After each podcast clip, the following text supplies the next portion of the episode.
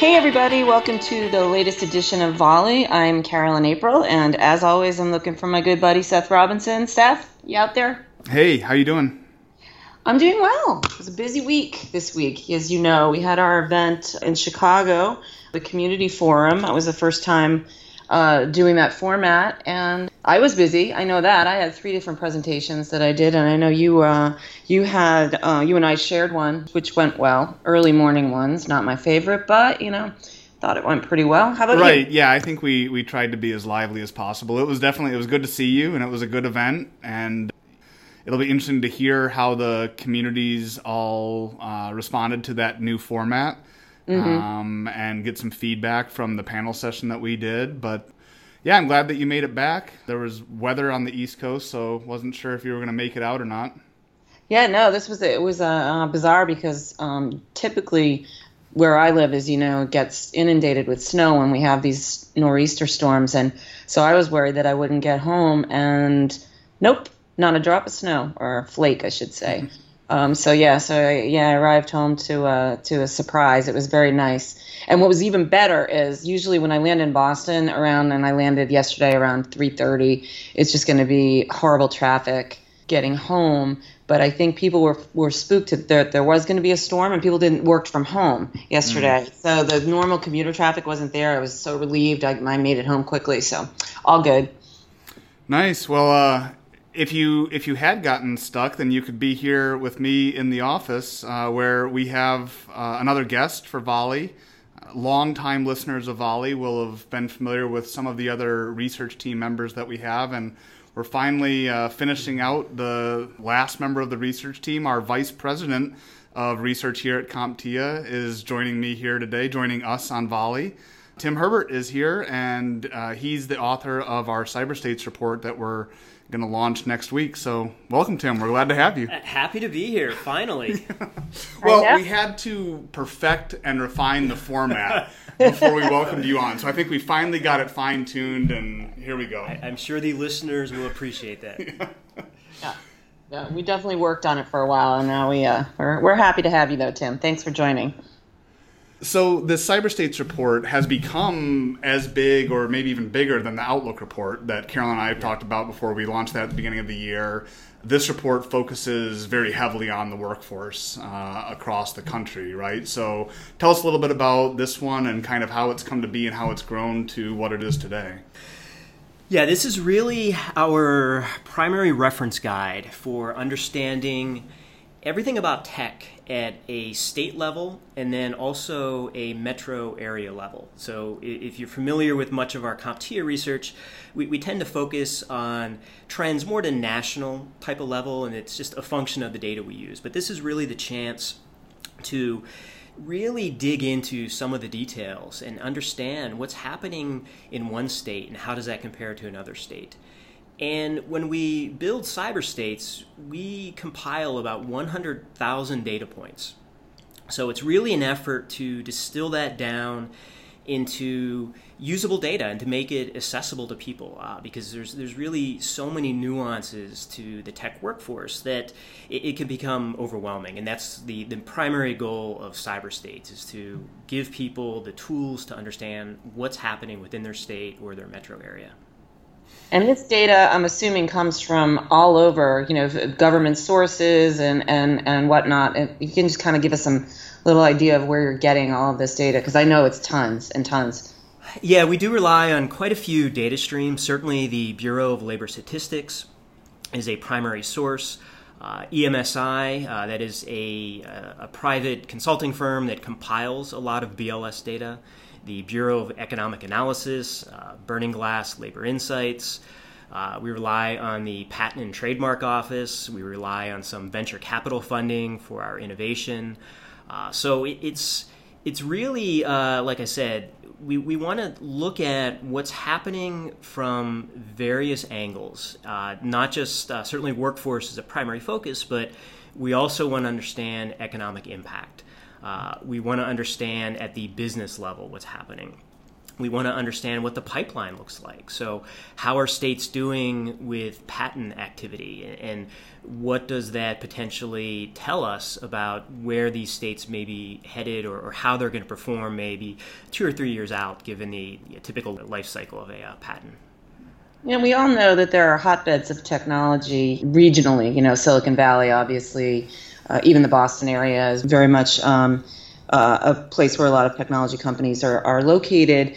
I'm curious, given the state of our economy and how strong it's been over the last year or so, are we seeing more technology, IT activity happening in the quote unquote flyover states, in the middle of the country? Uh, are we starting to migrate a little bit away from everything being on either coast? Well, that, that is a interesting question. And one of the ways that we, we try to provide context, certainly if you look at the data on an absolute basis, the largest states and some of the largest cities, just as a function of their population, the number of businesses located there, they're always going to rank near the top. And there are certain cities, they're almost in a category onto themselves. So, San Jose, for example, it's, it's almost an outlier. The number of workers within their economy in the tech sector is so much higher than any place else. Mm. But then we also look at the data on a percentage basis and as a, a, concentration within the local economy. So, yes, that is where we, we do begin to see there are many regions that you may not necessarily associate with being a tech hub that have performed quite well. And when you look at some of the cities, for example, uh, Milwaukee jumped out at me this year, just in terms of the degree to which tech is now relative to other sectors. And again, this is relative to how some of the other sectors are performing. Uh, but within Milwaukee, they did uh, quite well with the, the number of tech jobs added. Mm-hmm. And the list goes on and on. But, but yeah, to your point, yes, that there is activity happening. Uh, we saw technology job gains in 38 states this year. Mm. so uh, that was up from 36 states last year. So just about every state is adding tech jobs, and that's certainly a reflection of the pervasiveness of technology in our economy today.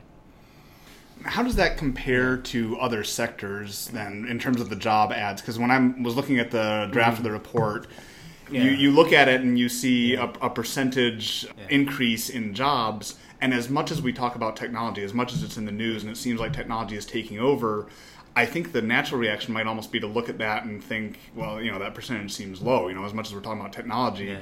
why isn't it double digit growth or whatever? But, you know, for one, that might compare still very favorably to other se- sectors. And then also, as you showed in the report, I, it compounds over time. And so when you look right. back, you know, 10 years, you, you know, you don't have the double digit growth in any one year, but over that time, you've added a lot of jobs. Yeah, yeah, certainly there are sectors that are so labor intense that, in terms of job gains, retail, the restaurant sector, uh, construction, they are always going to come out. Uh, healthcare, of course, uh, they are the sectors that almost always come out if you're just looking at the pure numbers. Uh, but if you start to dig in a little bit, certainly you can see situations where one tech worker there's much more of a multiplier effect. A top notch software developer can write code that can be used by millions or tens of millions of people. Even someone working in IT support now, the tools available, they can monitor hundreds, if not thousands, of desktops. It's pretty hard to increase productivity if you work in a restaurant. Mm-hmm. If you are a wait staff, there's only so many more patrons that you can serve. So, you know, one, there's typically much higher productivity, so uh, that should be taken into consideration. And then also the wages of a tech worker and you know, certainly we have to be a little bit careful. The the averages are often skewed because there are some really high wages in the tech sector, and usually that's a reflection of if there's an IPO or the CEO, if they make 50 million in one year because of stock options, that pulls the average way up but but still generally the average wage in the tech sector is more than double the national wage. Mm-hmm. so certainly you can make the argument that uh, in terms of economic impact, even though the raw number of job gains are not as quite as high, certainly there are certain benefits to bringing on an additional tech worker versus some of the other sectors. Mm-hmm. What are you know what are some of the biggest growth areas uh, within the technology sector? Are we talking you know, software? Are we talking telecom or IT services? I you know I, I know that um, those do get ranked within the report. And do you have an indication, even based on past years' cyber states, of where the growth markets are? Yeah, what we see in uh, 2017, it, it's really a continuation of the, the trend now that we've been seeing for the past couple of years, where the primary driver has been the category, and, again, this is a top level category, but it's the IT services and custom software services category. Uh, and, and, this would encompass a lot of the traditional IT services categories, everything from uh, consulting to integration to managed services. And then custom software is closely related. So, certainly, if you're doing uh, integration work or if you have to do anything to migrate on premise applications to the cloud, typically there's custom software involved there. In terms of percent change, the software sector had the, the largest gains.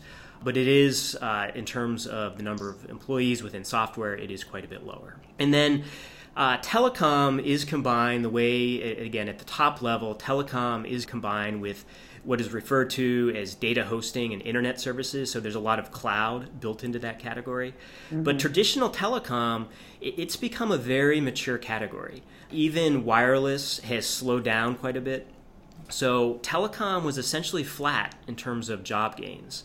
And then tech manufacturing, again, it's a big category uh, in terms of employment, but uh, tech manufacturing, it, it uh, shed a few jobs in 2017, so it was down almost uh, 5%.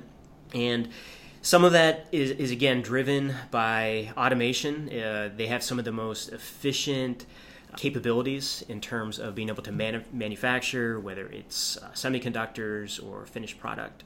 So that's certainly one factor there. And then the other category we do have, we do include what, what is referred to as R and D, uh, testing, and some engineering services. And, and, this is a nod to the fact that CompTIA has a very broad-based membership, and, and we have the Space Council. So we have a lot of high tech involved in some of these categories that fall a little bit outside of what we would consider traditional IT.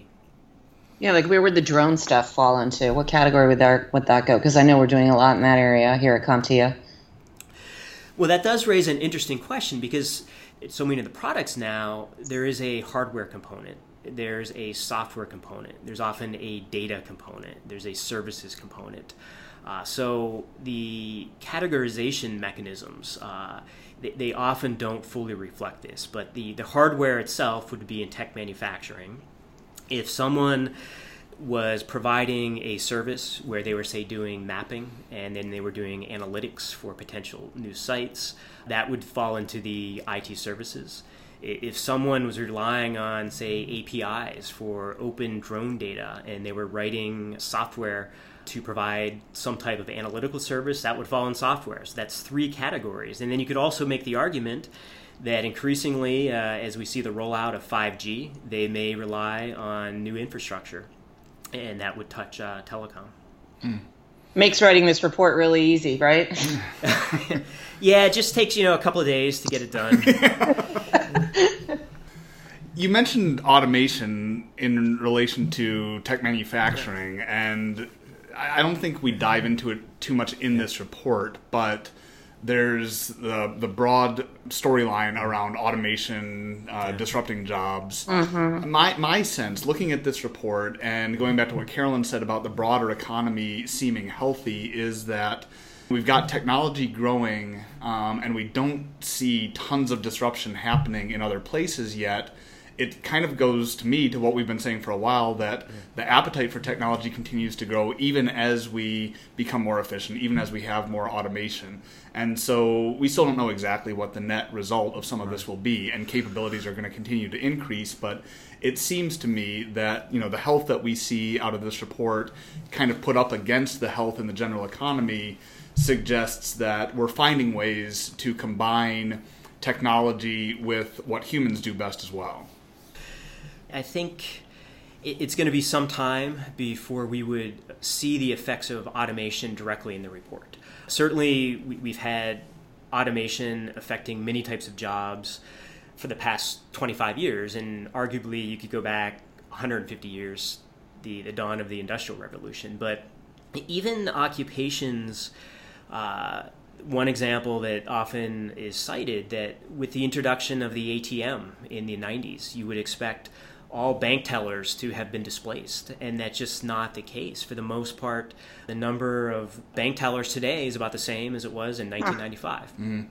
And I think one of the big concerns is, is we don't know will that pattern continue where technology displaces some jobs, but it creates many more jobs. We just don't know. Will that formula look different over the next 20 years? Mm. And I think that's what has a lot of people nervous. And mm.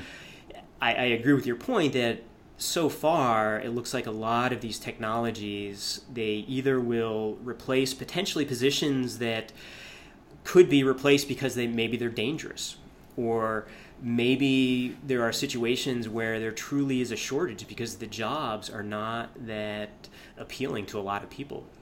Driving a large truck across country during the middle of the night mm-hmm. to make sure it arrives at its destination, being away from your family weeks at a time, uh, yeah, maybe there is a role for autonomous trucking. Mm-hmm. Uh, so you can see a lot of those examples where you know perhaps it does open up new opportunities and it's displacing something that wasn't that appealing to begin with.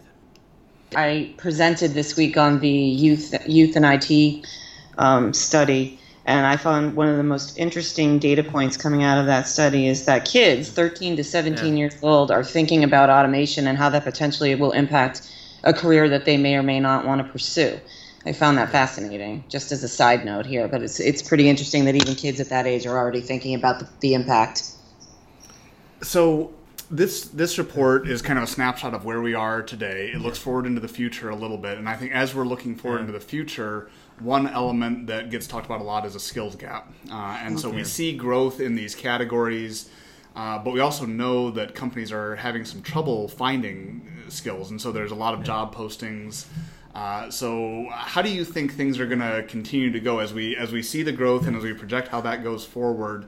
and then knowing that there's a skills gap issue what exactly is that going to mean for, for jobs and for the ways that employers might need to approach jobs if they've got this great demand but they're having trouble finding the candidates?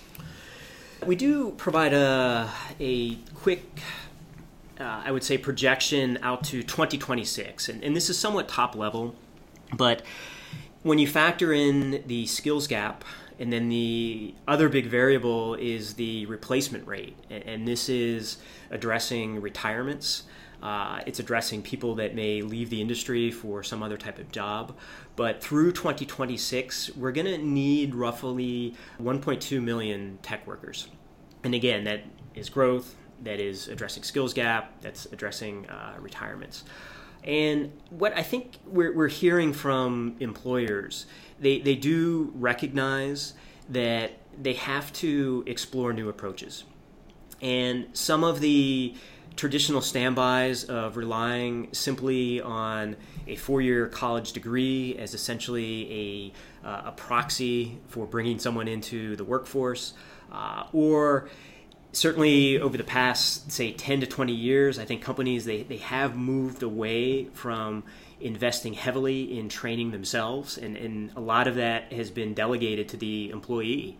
Uh, it's really up to the employee to stay on top of their skills and, and to protect themselves against obsolescence. But I think we, we have seen a mind shift.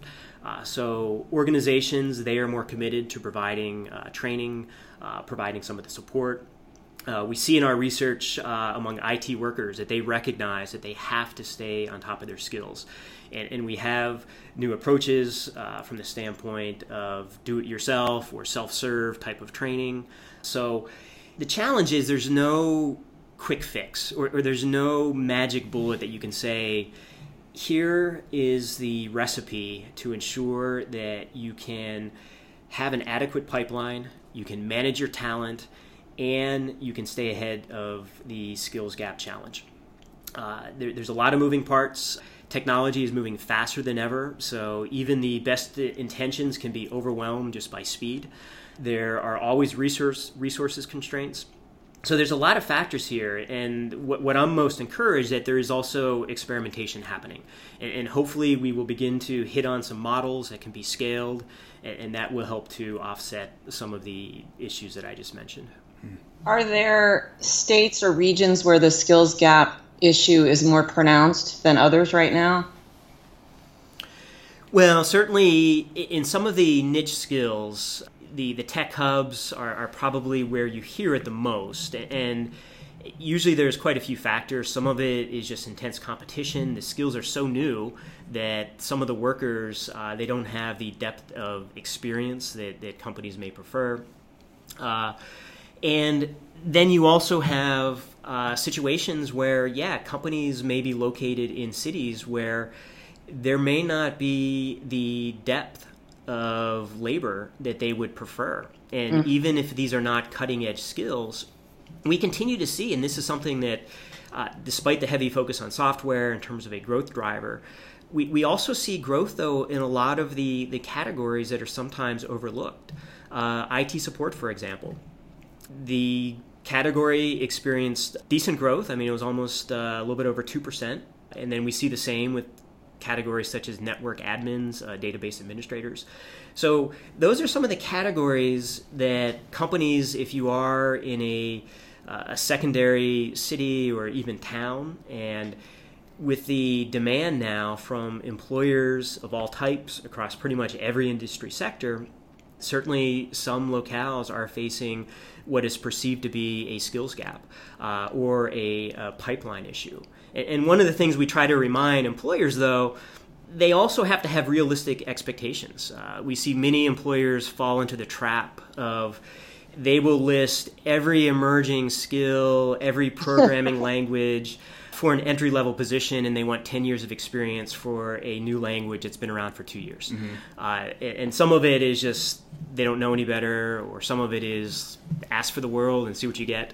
But I, I think you know finally we're starting to see uh, a little bit more of a realistic approach to what's available, and something that, that CompT is very passionate about is trying to provide mechanisms to consider candidates that may come from non-traditional backgrounds. Mm-hmm. Uh, they may have a slightly different path in terms of their training. They may come from another industry, but oftentimes they bring valuable skills that can help complement and provide some of the, the insights or tools that a traditional IT firm or traditional IT department may have been lacking before. It's funny you mentioned that because we, our last guest who we had on, Seth, was in, initially was a finance major, and that was the industry that he had planned his whole career around. And he graduated from college in the unfortunate year of 2008, and there was no uh, there was no hope of him getting a good finance career, and he ended up in IT. So you know, you're right. I mean, you have to consider that people can come from different pools, and applicants can come from anywhere, and not necessarily the traditional streams that we always think about. Yeah, and that's some of the beauty of of the lines blurring between IT and business, the technology sector, and some mm-hmm. of these mm-hmm. other sectors is that as you want these candidates or individuals right. with multiple skills, you're going to get them, you know, that have skills in one bucket or the other, and then you've got to fill up the the skills that they don't have, uh, and and so there there are a lot of paths yeah. for people that come from non-hardcore STEM backgrounds as we're wrapping up here, uh, there's another type of skill that I wanted to talk about a little bit that's uh, new for this report. Uh, this report is available at cyberstates.org starting next Tuesday. There's a PDF version, and the, the website is also highly interactive. But for this year, you built an Alexa skill, uh, and you were telling me a little bit about that this week. So maybe talk about what the skill does, but also a little bit of what went into building that because I think a ton of people have yeah. an Alexa and they use it, but they probably don't know what's on the back end. yeah, hopefully people are still using it after the uh, the laughing incident because uh, some of those videos were fairly creepy. Uh, but yeah, anyway, you know, one of our goals, as I mentioned at the very beginning, is we want to make cyberstates as accessible as possible. So we're always exploring new ways, whether through the web portal or having a mobile friendly interface that you can pull up data on your phone. And it seemed like the natural next step was having a virtual assistant in the form of Alexa that would allow you to interact with the data. So we uh, have probably, there's probably close to 75 questions and well over 500 data points that uh, can be asked via the uh, Alexa skill. And some of these are top level, but many of them you can drill down into specific states. Mm. So we view this as an experiment and it'll be interesting to see uh, what the reception is. But but certainly, uh, you know, this, this is uh, you know something also working in the, the tech sector. Certainly, CompTIA, we want to demonstrate that, that we are staying ahead of the curve in the use of various tools as well. So we view this as uh, you know, certainly in that uh, vein. Mm. So you could ask something like, you know, what is the average or the median salary for an IT services worker in Massachusetts? That sort of thing. You can get that specific, yes. So, okay. uh, and that's one of the the challenges working in this industry because we, we do have a lot of moving parts. We, we have a lot of terminology, just even the difference between IT, information technology, tech, high tech. So we, we did our best to account for all of those nuances. Uh, I will say Alexa tends to get hung up on IT a little bit, uh, as you would expect. Uh, so mm-hmm. tech seems to work a little bit better in terms of phrasing questions. But yeah, many of those types of questions. How big is the tech sector in California? Or what is the rank of Illinois in innovation? Or mm-hmm. what are the average wages in Massachusetts? Uh, so many of these types of questions that map directly back to the report uh, can be phrased. And we, we did, uh, at least recognize that many people, because this will be new, uh, I would say the, the shortcut is Alexa, tell me something interesting about cyber states. Mm. And this is essentially spinning the random wheel, and uh, it will pull up a hopefully interesting uh, fact from the report for you. Or she'll just laugh at you. there, yes. Yeah, I don't want to. I don't want to ruin the surprise, but there there may be a few Easter eggs hidden in the uh, the skill. Oh. In the tradition of apps and probably a little bit more uh, on the video game side, but. Yeah. Well, very cool. Uh, it'll be exciting to see how this is received uh, starting next week. Again, the report's going to go live next week. Uh, everyone can access it at cyberstates.org or through Alexa, and uh, hopefully it gets received as well as it has in the past. So, hopefully, yeah. yes. Thanks, Tim, so much. Good to have you finally on. So yeah, no, great discussion. Yeah, and uh, as glad as I am to have you here in the office, I hope that uh, your flight does get out of here and that you're able to get home for the weekend. Yes, uh, either either that or I'll be holed up with uh, Cyber States uh, keeping me company this weekend. Uh, let's let's hope for home. Uh, home sounds better than that. So, uh, anyway, thanks for joining us, great. and Carolyn, have a great weekend. Thank you. You too. Talk to you later. Yep.